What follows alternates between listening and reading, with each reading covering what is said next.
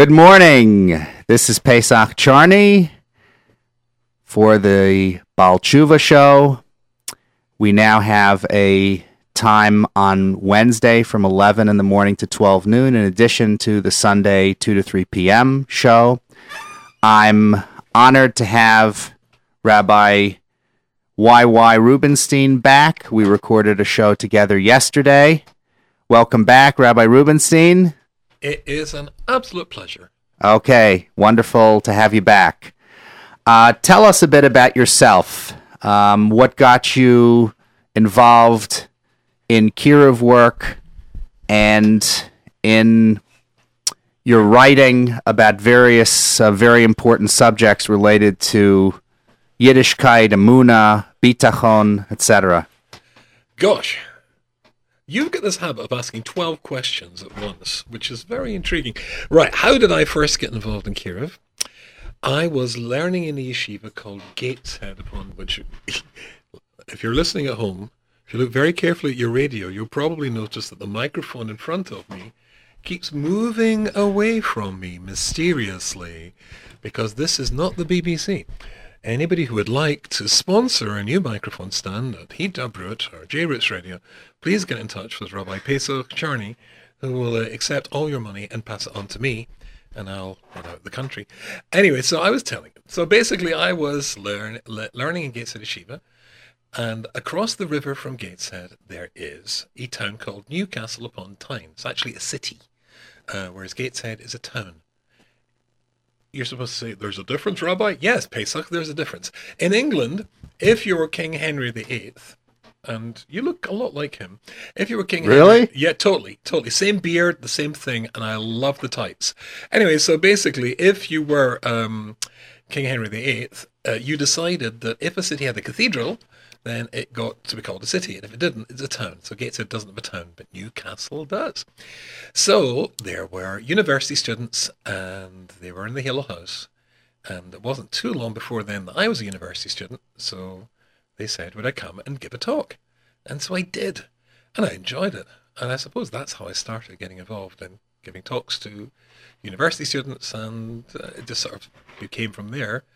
Kira and I, I, I, s- I started working for Ohr Somayach in the Beir Yerushalayim. For a while, I was the North of England representative of both those great organizations, uh, recruiting people and sending them off for Torah education in Yerushalayim. So I suppose that's how it started.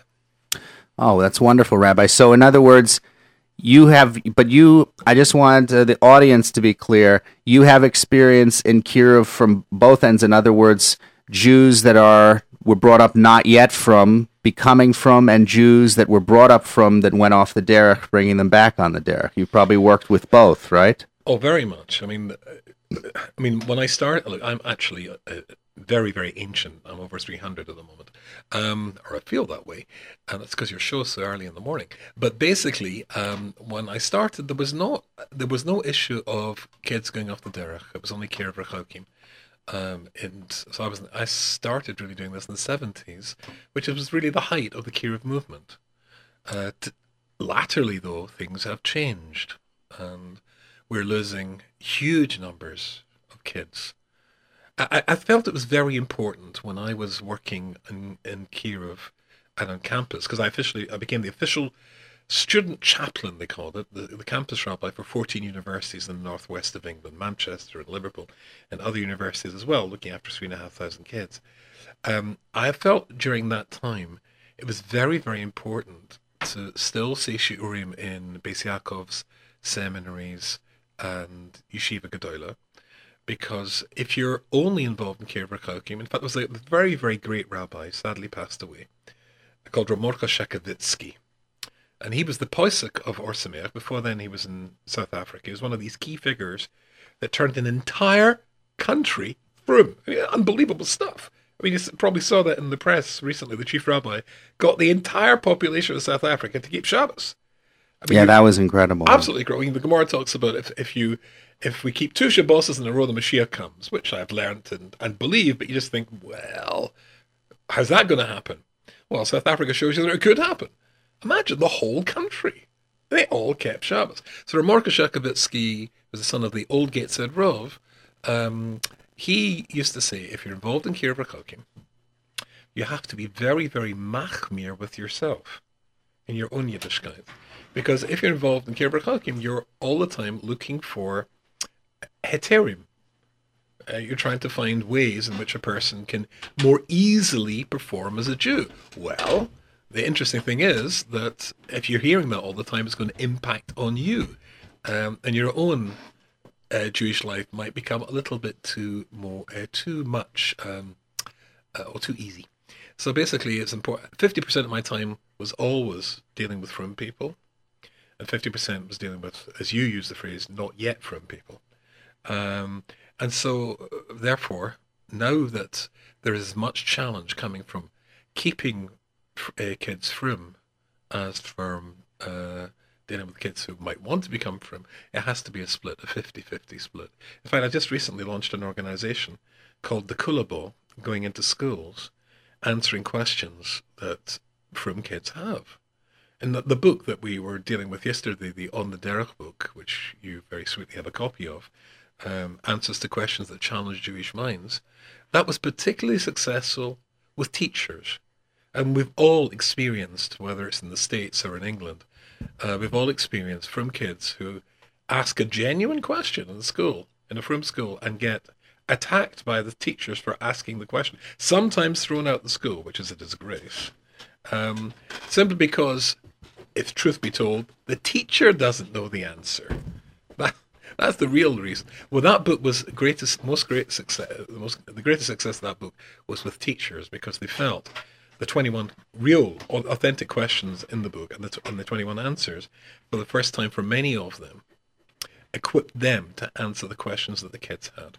So uh, part of what I'm I'm trying to do uh, is go into schools, um, from schools, Beis Yaakovs, etc., and run sessions. If it's not overtly, I'm here to answer your Hashkafa questions. I certainly uh, raise some important questions, which I know they're thinking, like Tzaddik Baralo, why the very bad things happen to very good people, and I'm able to answer them as well. It's important, therefore, to keep your fing- your your your feet in both um, dance at two chasnas. If you're involved in Kiruv Chalkim, you've got to be, I think, involved in Kiruv Karavim as well.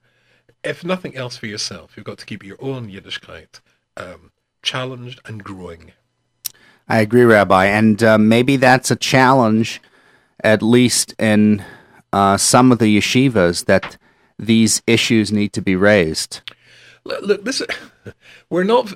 We are very, very conservative people, a very conservative community. So for those out there who are starting to get very uh, uh, upset, even at the thought of answering a, a, legitimate question, I would like to say a couple of things. First of all, it's a Rashi in the Chumash. In the Seder of Mishpatim, uh, the verse says, These are the statutes which will lay before them, Asher Tasim Lifneihem. Rashi is intrigued by the phrase which will lay before them. Um, shouldn't it say which will teach them? And Rashi says no, and says an incredible thing there was a statement made by Hashem, no less, to Moshe Rabbeinu. And he said, Lo Allah al Don't think you'll teach the Jewish people the halacha once, twice, three times until they know of my heart. And you won't bother yourself to tell them the reason why the halacha is like it is is to be like a shulchan aruch, writes Rashi, like a set table. There's there's a bell that should start ringing. If the salt's needed, it's salt's on the table, the peppers on the table, the knives, the forks, the plates, everything you need for the meal's there. You've got to, if you're if you're teaching Torah, you've got to have all the answers available. Now that has to apply to our children in yeshivas, high schools, etc. They've got to have the answers. It also says in Pirkei Avos, "Da mashatoshev la'apikaris." And the opening words of the classic Mesilas Yesharim are Yisoid HaChasidus V'Shorosh HaAvoida Temim Berushis Barabis Amas Etz Alodam Ba'olam. The fundamental of being a Jew is to know and to, or to be able to know and to ask the question why. And incidentally, as I told you yesterday when we were talking, I think the most exciting words I know are I don't know. I don't know is an invitation to think, well, that's a good question. I want to know. I'll go away and find out. And all the questions in that book, the 21 questions, are all real questions. Some of them I did know the answers to, but some of them I didn't. And it was great for me as the as the author, you know, researching and finding the answers to some of these really good questions. So we should be we should be equipping our teachers And we should certainly be bringing into schools uh, good people like uh, Rabbi Mechanic and uh, people who specialize in speaking in a language which frum kids will understand, uh, at the same time answering their questions. So dealing with hashkafa, there's it's a central part of Judaism, the intellectual curiosity and probing into these questions. It's a it's a healthy process. Yeah, no, I don't want to knock anybody else's religion, but don't forget in medieval Europe, the Reformation, uh, the attack within Christianity in itself was because um, the Protestants felt that the the fact that only the priests got to read the Bible, which was chained and kept in the church, was not acceptable. Um, the idea of not allowing people to ask the questions, this is not a Jewish perspective. Right. This is a Christian perspective. Again, this is Rashi and the Chumash. That's pretty fundamental, pretty mainstream Haredi. And then we've got a Mishnah in Pirkei and then we've got Mesilas Yesharim. I stand with those three Adim behind me and quite confident that answering the questions is the right thing to do. People, incidentally, some say, but if you let them ask questions, that will introduce to other people questions which they weren't aware of. I just actually, a friend of mine just told me that he took that question just last week to this to Reb Chaim Kanievsky, and he said that's not a concern. Reb Chaim, of course, is one of, perhaps the greatest of the generation, certainly the top three. Um, he says that's not a concern. If you think your kids aren't going to have the questions or hear the questions anyway, as as a phrase I've learned in America, I like it. Duh. Uh, yeah, that's a duh moment. You are good. They are going to get these questions thrown at them, occur to them. So let them have the answers. I agree, Rabbi. And I just want to mention again, this is Pesach Charney for the Wednesday morning edition of the Baal Tshuva show. And I'm honored to be here with Rabbi Y.Y. Rubinstein. You mentioned, by the way, in jest about uh, contribution for the microphone stand. We are actually very much in need of funds at the radio station. Anybody that would like to contribute, please text us at 347 927 8398 to continue this wonderful Torah programming not only my show, but many other wonderful shows Rabbi Goldwasser, Rabbi Wickler, Rabbi Greiper, and many, many others. So you can text us at 347 927 8398 if we would like to contribute to JRoot Radio. It's tax deductible. It's a tax deductible contribution. I would also like to mention that if you want to call in and ask some questions to myself, or to Rabbi Rubinstein, perhaps about Kiruv or about something else, you can call in at 718-683-5858 on live on the studio line or text in questions or comments at 347-927-8398. Rabbi Rubinstein, this reminds me of what you were saying now of chapter 6 of On the Derech.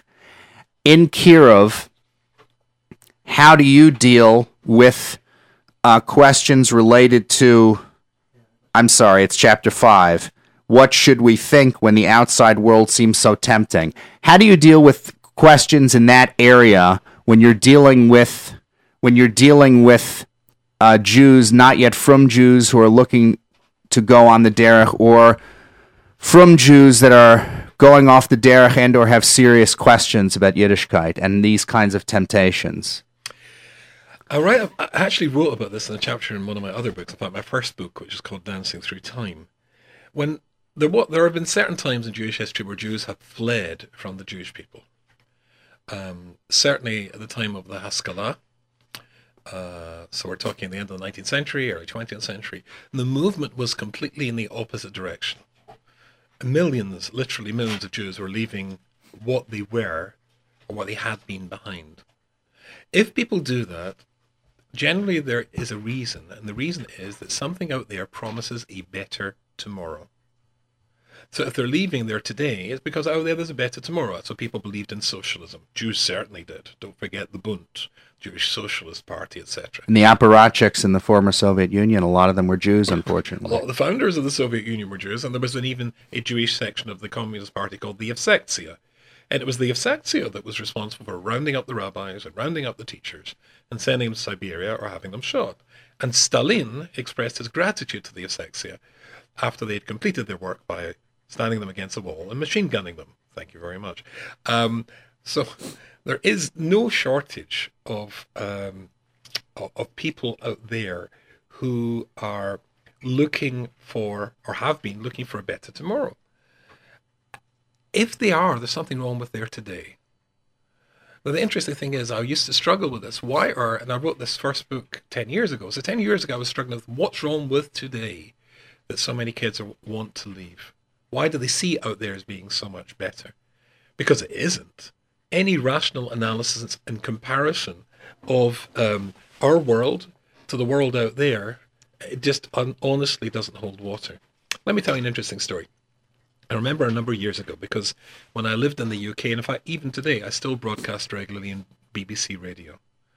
Um, something called Radio 2, minimum audience of about 15 million people, which I know is slightly less than the J Roots radio audience, but you know, 15 million people. And I, um, so basically, I got a phone call once from a fellow who was a TV producer, and he was starting to do, or he wanted to start a a series called The Weekend, which would be exploring what various people, various groups do with their weekend. So he, because he'd seen me in radio and TV, or heard me in radio and saw me in TV, he wanted me to become an advisor on the program. And I said, sure. So the first program was going to be following a group of Manchester United soccer fans to see what they did with their weekends. Not a lot of surprises there. the next one was going to be going with a group of very rich people who have yachts and sail at the weekends and then have cocktails, you know, in the in the boathouse afterwards. Very nice, very posh. And the third one he said to me he wants to do about the Sabbath. And then he added, I know something about the Sabbath because my father was a priest. I said, fine. So we arranged for him to come and meet me. And when I hung up the phone, I thought, it can't possibly be. Because he said his name was James Runcie. And when he came to see me, I found that my suspicion was correct. He said his father was a priest. His father was the Archbishop of Canterbury. Mm-hmm. So the, the, the, the head of the Anglican Church. So Mm-hmm. that's about 160 million people in the world. And part of the program was he interviewed me. And we talked about Shabbos. We talked about what Jewish families are, or rather could be and should be. And the fact that we sing. We sing with our kids. All families used to sing, or many families, only Jews sing anymore. The fact that we actually, at least one day a week, sit down with our kids at the table gives you a chance to recall their first names, which is really nice. Um, at the end of an hour long interview, TV interview, having heard what Jewish people are, then the son of the Archbishop of Canterbury asked me the following question. He said, Rabbi Wai I'm not Jewish. None of the film crew here are Jewish. Is there anything we can have that's like Shabbos? And I said, I'm sorry, James, there's, there's only Shabbos. And then this was his last question. He said, as I said, I'm not Jewish. None of us here, there's three people, the cameraman, the, the sound man, and some girl. We're not Jewish. Is there any hope for us? Can you believe that? Is there any hope? Wow. This is from the, the son of a prince of the church. But when he heard what we have, And the simcha and the joy and Judaism and Shabbos and the Zmiros and the A, songs. can we get it? Or and when he, sa- he found out that he couldn't get it, is there any hope for us? I said, to- I was embarrassed. I said, James, you don't have to be us. You just have to be the best you that you can be. Well, they're the seven Noahide laws. said no cut laws. But leaving that aside, the interesting thing was when he heard, and he incidentally, I mean, he's he's in the media. Uh, if you've heard of something called J.K. Rowling, Yes. right? She wrote the Harry Potter books. Right. In fact, I just wrote another book, which which is on Amazon, called "The Queen's Lives: The Secret Diaries of Queen Elizabeth II," which is just a funny book for everybody. But I had to get permission from Buckingham Palace and Her Majesty the Queen to write it. But as she likes me, that's that was easy. Um, and also J.K. Rowling because she features in the book.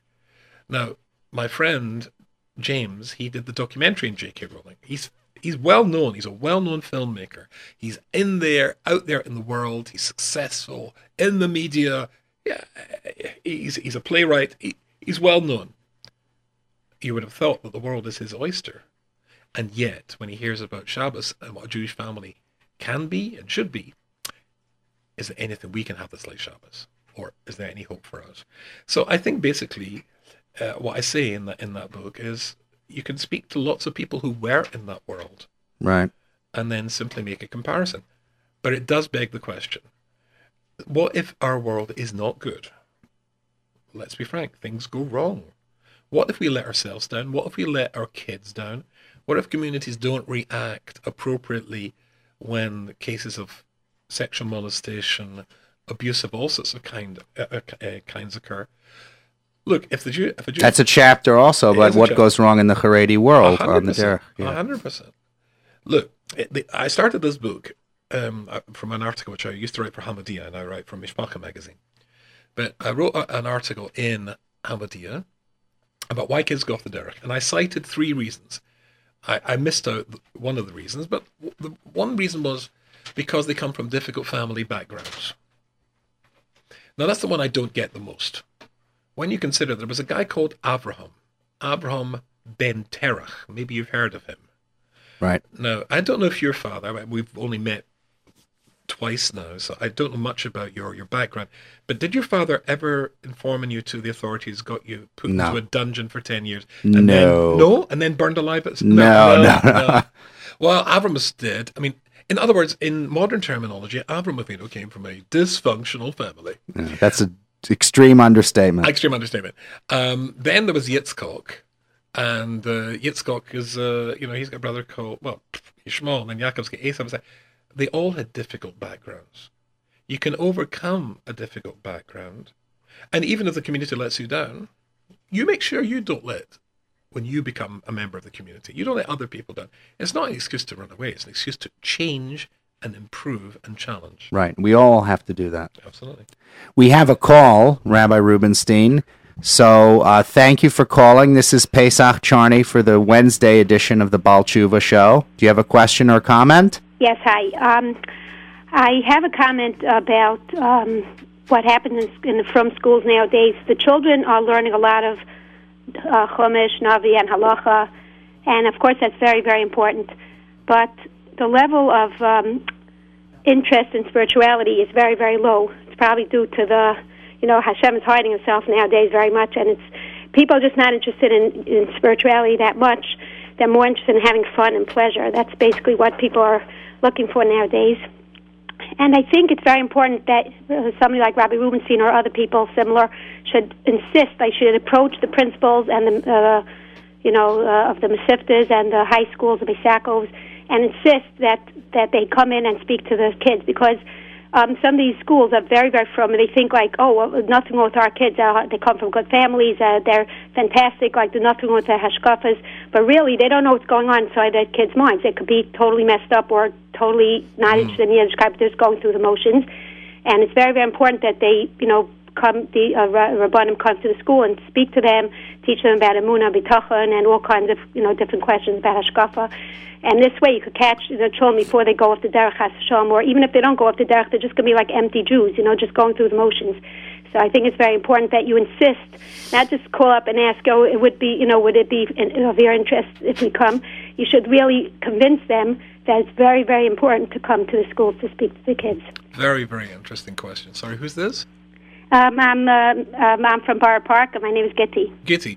Well, Gitti, I completely agree with you. As I say, when I started this organization, it was to, to do exactly that. Reb Matisyahu Solomon, Shlita in Lakewood, 10 years ago, came up with an idea in which he argued that every from school should have a mashgiach in it, um, like they have in big yeshivas, who is equipped to answer the questions and also to look out for kids that are in trouble for whatever reason and help them. At the time, he told me, nobody was willing to take up the idea now because the Manalim of various schools simply did refuse to believe that you know that their schools have any troubled kids. I would think these days when almost when a lot of the Manalim themselves have got kids who are struggling and some have gone off the derech, it's far harder to sustain that idea. I can't tell you where, but I got a phone call from a very from school just a few weeks ago eh, in the New York area, and the lady said, "We need you to come into the school." Said the Menahales, "We need you." I've got girls in my school who haven't davened since they were eight years of age. They wow. go through the motions, but they haven't done. I think there are more and more good people, open-minded people, who realize this is urgent. We need to have talented people going into the schools. It, eh, not only that, we should be teaching our, our teachers how to answer these questions. In fact, I was talking to a Rebbitzin, a wonderful lady called Tzippi Reifer, who lives in your neck of the woods, and she and I are trying to put together a, a program exactly to do that, to teach teachers how to answer these questions. But you're 100% right. Uh, look, here, I think we you can almost.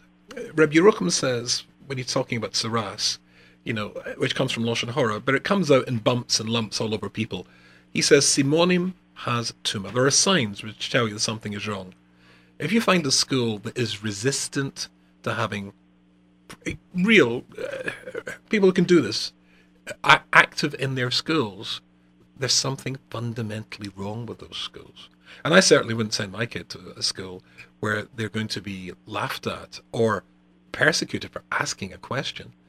I think it's a movement. I think which it's a it's a snowball which has started to tumble downhill. It's going to be very very few, indeed, that are able to resist the obvious conclusion that we need to address this issue. And if you find a school that's still pretending that it isn't an issue, or an organization that says it's not an important thing to support, well, that's a school which mm, don't send your kids to it. Right, I agree. Um, just wondering, would I know it sounds uh, maybe like a strange thing to do, but maybe it's possible to just to compile a list of all the Mesivtas and Beisakos in the you know in the New York area, and just get somebody to call them up and say, "We'd like to come down to your school to speak to the kids because they won't approach you. They they think they're like perfect and uh, nothing wrong with their kids. They don't mm-hmm. realize what's going on, unfortunately, because many maybe many years ago the kids were fine, and probably wasn't so fine years ago too, but much more than than it is now. But they have to be approached and, and forced into letting people come in to speak to the kids. Gitti, I want to mention something. This is Pesach Charney. Yes. Uh, I wanted to say, you know, there is some resistance in some of the yeshivas in the administrations to uh, having teachers talk about and maybe also people come in to talk about these kinds of hashkafic questions. There is some resistance to that. So we have to also deal with the mindset that resists it.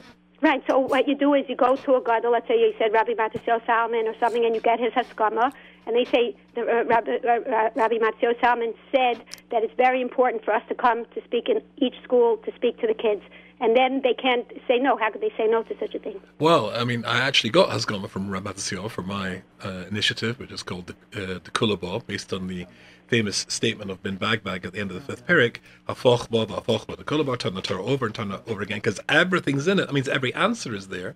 And there's a wonderful Rabbi Young in, in Monsey who's got an organization doing this work, sort of work as well. But it has to be a growing area. Um, so I have Haskamas for this from Ramatasio Solomon and Rabbi Twersky in Milwaukee. And I'll be working on this. But maybe as a parent, I'm assuming you're a parent, um, then you can be telling other parents, you know, we need to make sure that our kids are hearing good stuff from people who know how to answer the questions. And Hashem, there's quite a few of them out there who can do this. Talented people who know the answers to the real questions that kids have have to be brought into the schools. It's as simple as that. And then, the, as you as parents collectively should then speak to administrations yeah. at your yeshivas and Beis Yaakovs and really insist on having those things taught and discussed yeah. in the yeshivas. Yes. And it can be done certainly in a way, you know, there's compromise here. If, if yeshiva is still of the old mindset, still playing the silly game that our kids are not troubled by these questions, uh, I mean, I certainly hope I, and certainly Rabbi Young, has the sensitivity to go in there and just give a talk, but raise the questions without necessarily um, pointing out that that's what we're doing.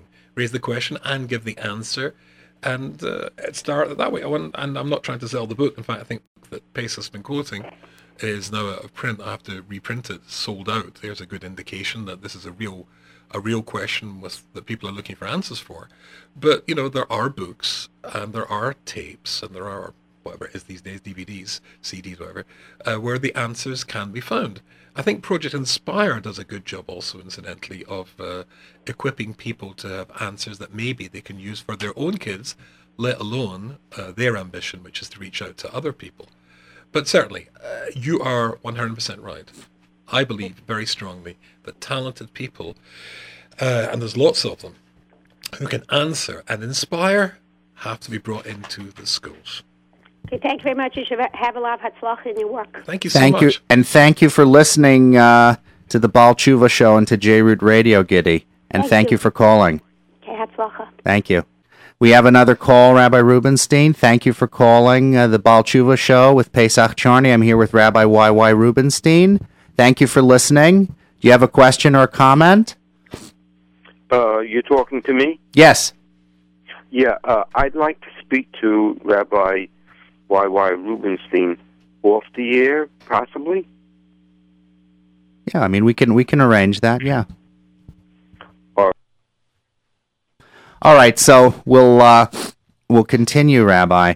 Um, why don't you tell the audience about your experience as a broadcaster on BBC television and radio? as an Orthodox Jew, how does that work? How are you able to combine those uh, two roles?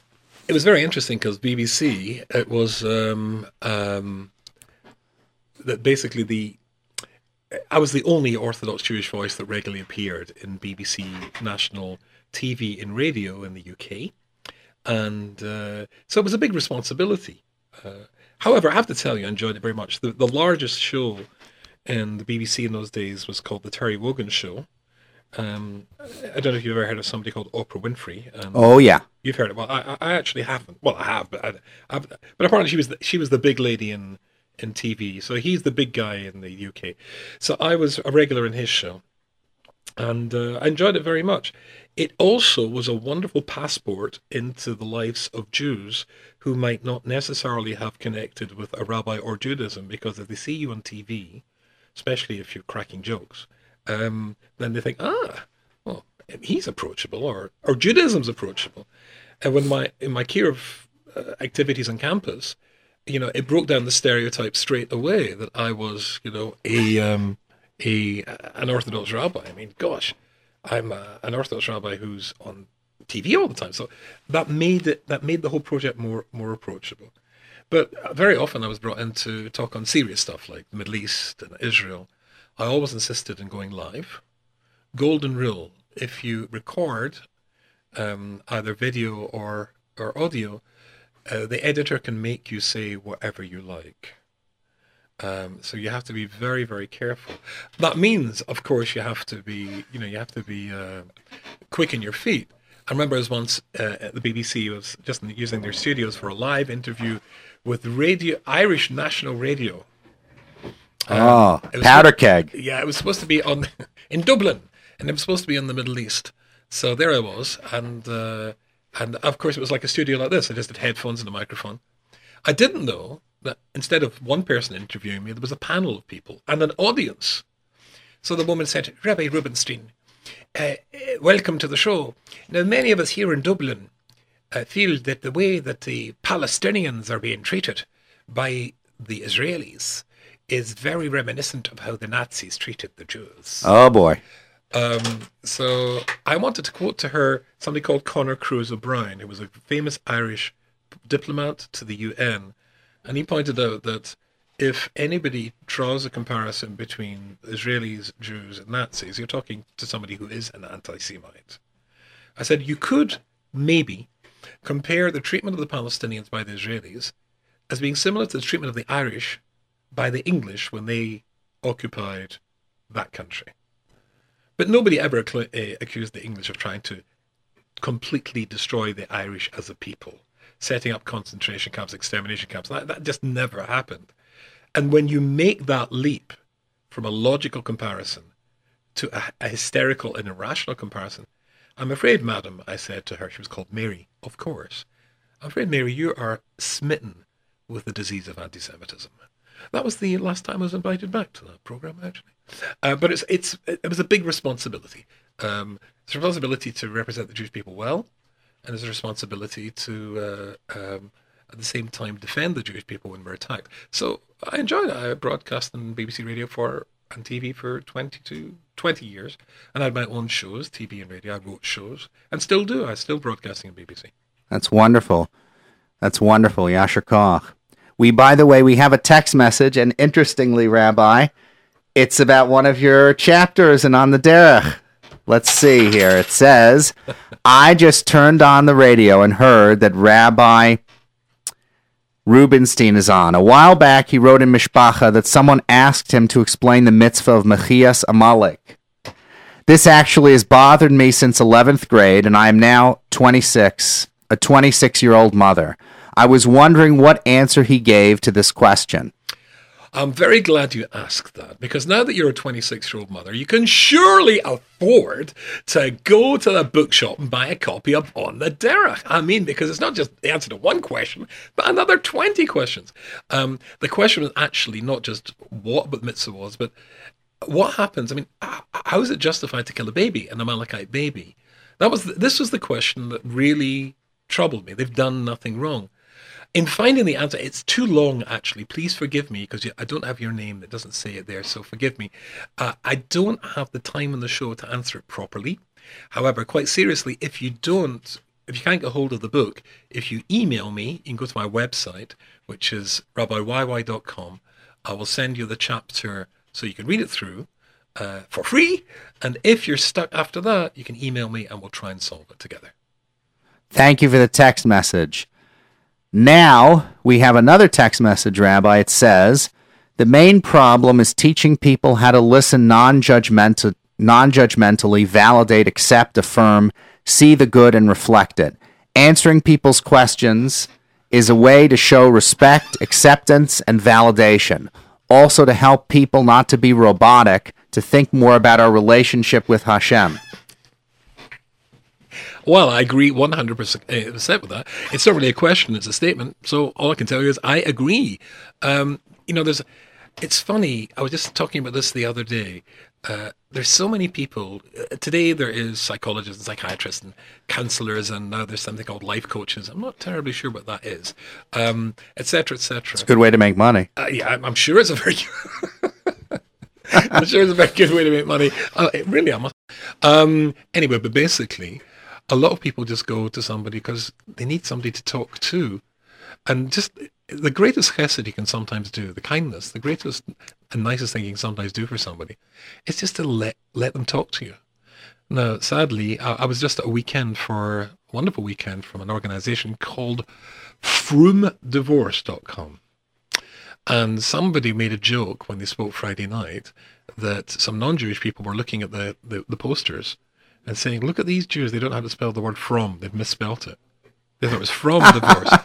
I actually thought that they should change the title of from divorce to from divorce because you want to go from divorce on to the next stage in your life. But I met a lot of people there who are in indeed a lot of pain. Um, and uh, it was just, you know, even if you don't have the answers, uh, or you can't solve the problems, you can give a, a, person a lot of chizuk just by sitting down and listening to them. So our friend here writes that you are validating someone, accepting them, affirming them by listening to them. Problem obviously is that if you're if you're at all like me, there are lots of lots of people who want to tell you their story.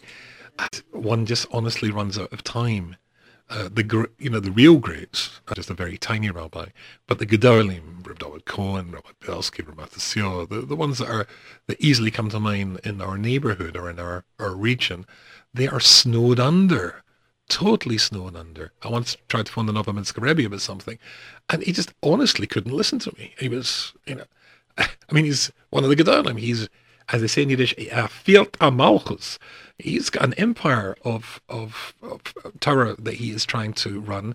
And why, YY Rubinstein's phoning up to tell him about my wonderful idea of going into schools. He didn't have time for me. They, they are really busy. Look, if you are, if you've got time, and look, chesed should not be charged for, incidentally.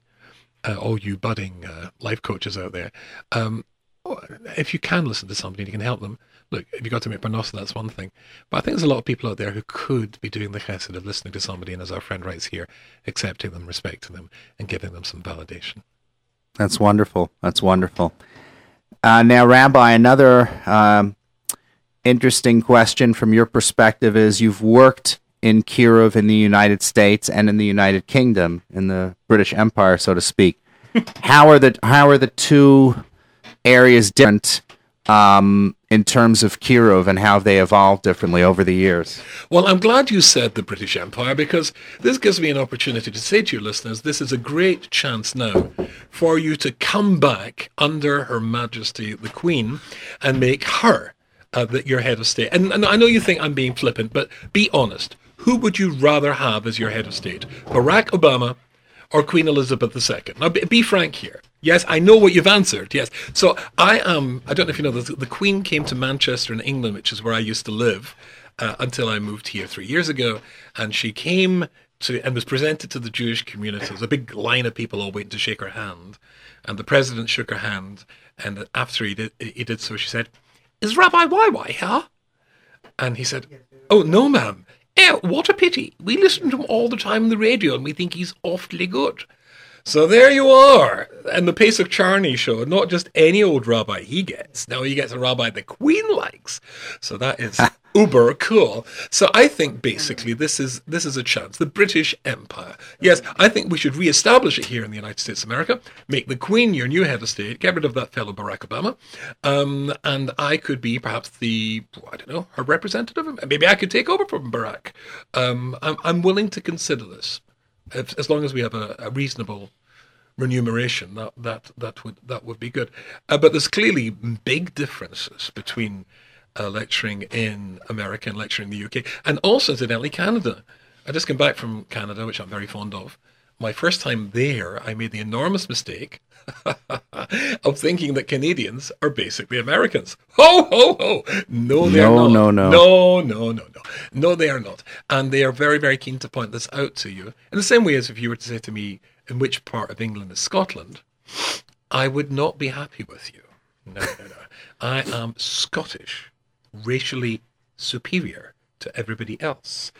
That's the difference. Now, and you've got to know what the difference is when you're when you're talking to um, an audience. For example, when I speak in Switzerland, no humor, please. You're not allowed to use any humor. This is offensive to the Swiss ear, this this mind. It's actually it's a serious professional point. Wherever I go and lecture in the world, sometimes I'm in Israel. We have here the guy in the studio. He's Israeli. He's when he's not here, busy oppressing the Palestinians or whatever he's doing. He speaks like Israelis got a good sense of humor. Um, everybody except the Swiss, really. Uh, you got to know. You got to know what they're like because that's going to tailor the approach which you have to uh, conveying the, the Torah ideas that you're trying to get across. Right. So how how is um, not only how is Kiruv different in the United States compared to the United Kingdom? How is Kiruv changing? You were saying that uh, Kiruv was really cresting in the 1970s. So how has it evolved since then? Well, I think it's evolved uh, very, very much. And, you know, I think lots of commentators talk about the post Kiruv world. Um, I think what they mean by that is not that Kiruv not there, not that there are not people there who want to discover what Judaism is all about. It's just that the, the models that existed before and the way it was done, that doesn't exist anymore.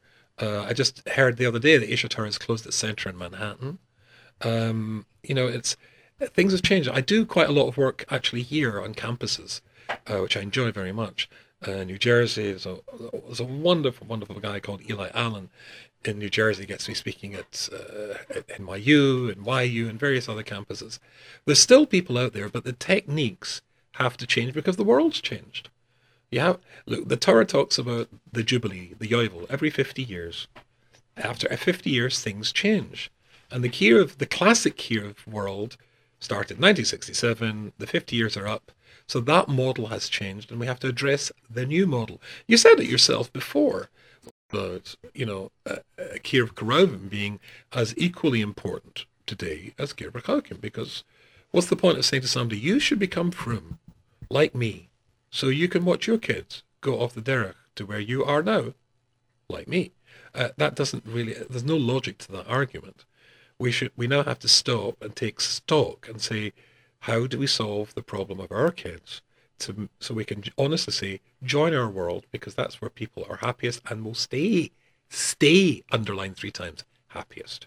And then also we were talking about yesterday on the show about how dangerous assimilation is. I think it's underestimated perhaps I think it is underestimated by at least some Jews.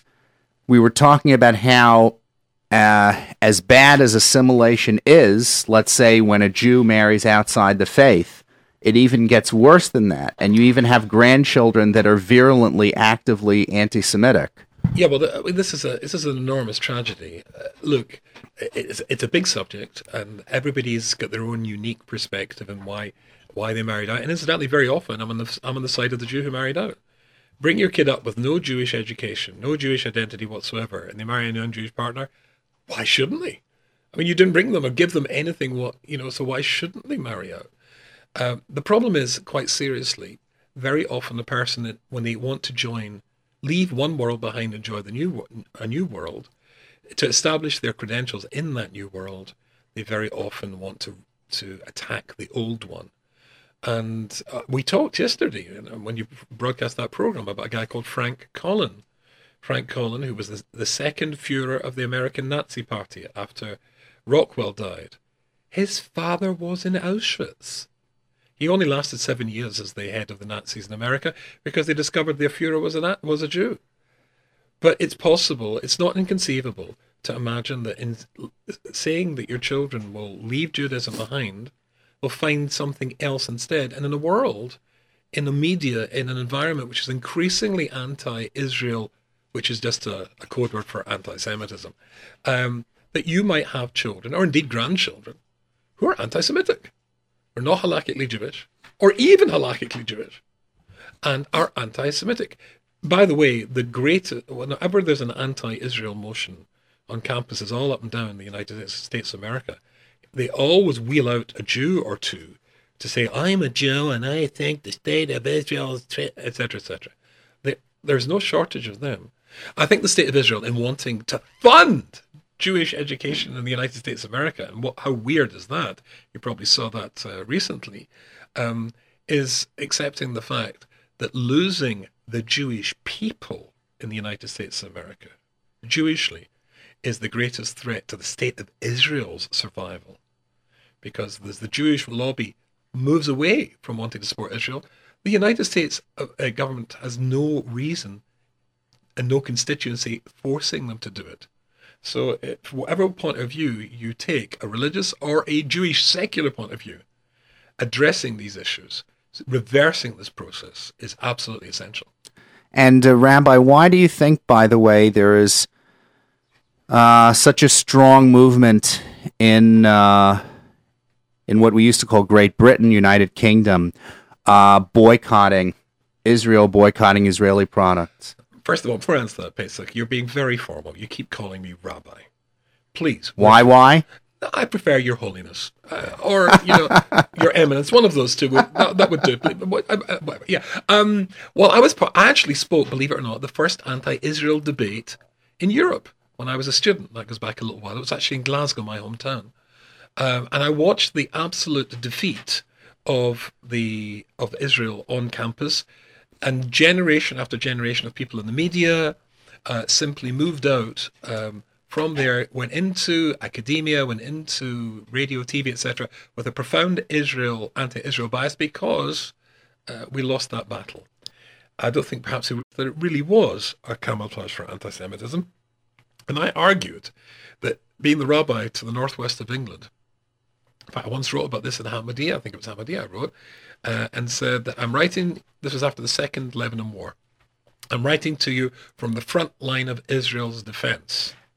I started out by saying, how do you think we did in the war uh, last year in Lebanon? Not too good. How? Well, I'm writing to you from the front line of Israel's defense, not the Lebanese border, Manchester University. And in losing those battles, you lose a country. The next logical step, I mean, I can work this one out. I would have told them to do that. The next logical step is to turn Israel into the apartheid state and therefore the boycott. It's just following the pat- pattern of how, what the left did with apartheid South Africa, ignoring the fact that Israeli Arabs uh, have full representation in the state of Israel in the political process, uh, have MPs, which in Jordan, just across the river, a Muslim state, an Arab state, Palestinians are barred from many professions and parliament, etc., etc the hypocrisy of the anti Israel movement is vomit inducing. Yes. It's it's a it's a big it's a big problem. Uh, I want to also mention something from my perspective as uh, a relatively newly from Jew. Um, I've had a lot of people speak to me about this who've become from like myself later in life, and they say to me, "Okay, both of my parents are Jewish." So they're not assimilated in the sense that they didn't marry outside of the faith of Judaism. But if both of my parents are Jewish and I'm brought up not being very observant, maybe some aspects of Yom Kippur, Rosh Hashanah, Pesach, and Hanukkah, how, if my parents, my parents wanted, uh, well, it's also the case in terms of my parents, they wanted me to marry Jewish, but I also know a lot of other Jews that were brought up as not as not from Jews.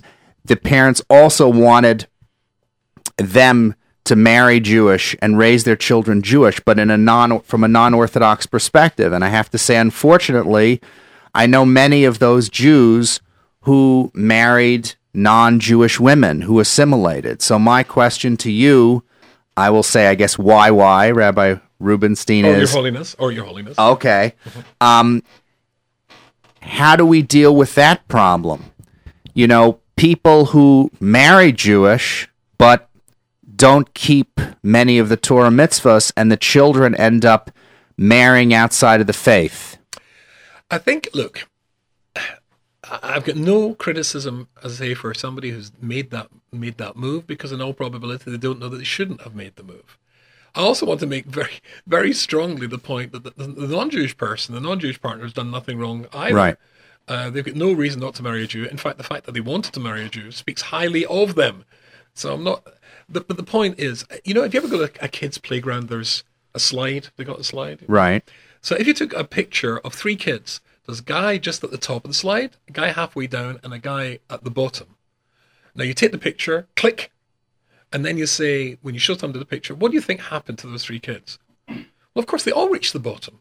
It's just at that particular moment in time, one was an inch from the bottom, one was three yards from the bottom, and one was six yards from the bottom. Okay?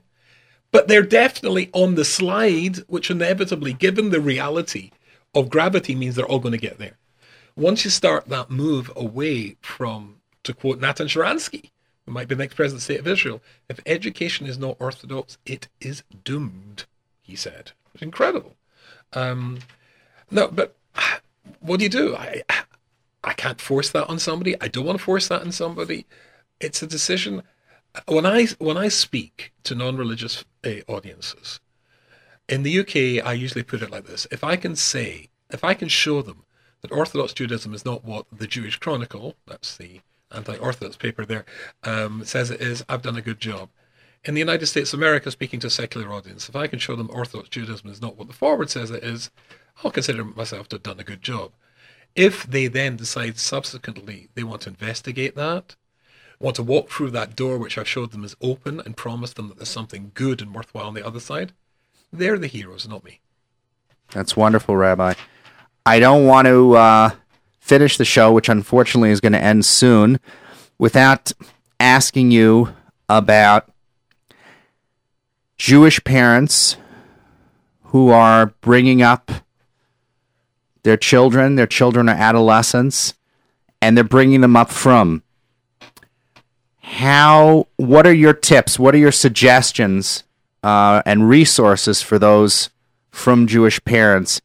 How to minimize the risks of to their adolescent children the risks, various things that we've mentioned, um, temptations from the outside secular world, uh, and other risks maybe within the from world as well that threaten to knock their children who are now adolescents off the derech. I'm glad you asked that last bit because it just reminded me. I want to tell all your listeners out here a very simple thing. We all know that we're living in a very sick time. I want to make a very simple suggestion. This is tangential, I accept, but you know how kids have their names embroidered in their yarmulkes? Right. Don't buy such yarmulkes for your kids. You're advertising what their name is so that a predator can come and say, Hello, David. Hello, Shmuel. I'm your daddy's friend. And then lead them away. Don't put your kids' names on their bags, on their yarmulkes, on their. Oh. That's just a mistake. Sorry, I just wanted to say that. Another thing I think we can learn, um, talking about unpleasant things, is Bill Clinton. Yes, the man who brought such um, honor to the White House, but he did manage to defeat an incumbent George Bush. And when he did so, if you recall, there was one above his campaign office, and it just had three words on it for his workers who were working tirelessly to get him to the presidency. And the words were, the economy, stupid. Right. And uh, the truth was that everybody liked George Bush, but uh, people at the time were worried about their jobs and their savings and their mortgages. The economy, stupid. If you're going to get into the Jewish child rearing business, or the Frum Jewish child rearing business, I would like you to put a sign above the the uh, the nursery or the room in which your child is sleeping. Make it fun, stupid. Judaism Right. has to be fun and enjoyable. I remember my late wife, Alea Shalom, um, one of my kids was wearing once a tie, which was apparently bright. I don't remember, but a bit a bit jazzy. And somebody said to her, "Isn't that a bit too bright?" And my wife, who was a very my late wife, was a very wise lady, said, "You know, there are so many things we have to say no to. Why say no to things we don't have to say no to?" Which was clever. Um, we put our kids through a lot, bringing them up from. We challenge them intellectually, academically. We, we want them to go to schools where they're pushed hard. Allow them to have fun. There should be laughter in the house. Um, if you're involved in chesed, make them involved in that process as well. Make them part of what you're doing, part of your Yiddishkeit. That's important as well. And my Rov, the Gates Rov, Zechel Tzadik V'Ocher Rabbi Rakov said, um, it's important for each and every one of your kids to feel that the special and to know that the special time set aside for them. Make sure each of your kids is given special treatment. They're, they're take you know Monday is when you take you, you take your daughters out, and, or Tuesday night is when you take your sons out. So whatever it is, give them the feeling they're, that they're special to the parents. That's wonderful, Rabbi Rubinstein. Unfortunately, uh, this show is coming to a close. I hope to have you on again in the near future. I want to thank uh, Rabbi Rubinstein for coming on my show again. This is Pesach Charney for the Baal Tshuva show. I want to mention that on the Sunday show from 2 to 3 p.m., coming up this Sunday, February 23rd, I'm looking forward to having Rabbi Tzvi Fried of Young Israel of Bedford Bay. And um, he also works as a psychotherapist. And I want to thank everybody for listening. I hope everybody has a good week, a good Vach, Shavua Tov. Thank you so much for coming on. Rabbi Rubinstein, it was very enlightening and very helpful. And I hope everybody keeps listening and also contributing to JRoot Radio to support this wonderful Torah Dika programming. Again, if you want to contribute, you can text in at 347 927 8398. Have a wonderful week.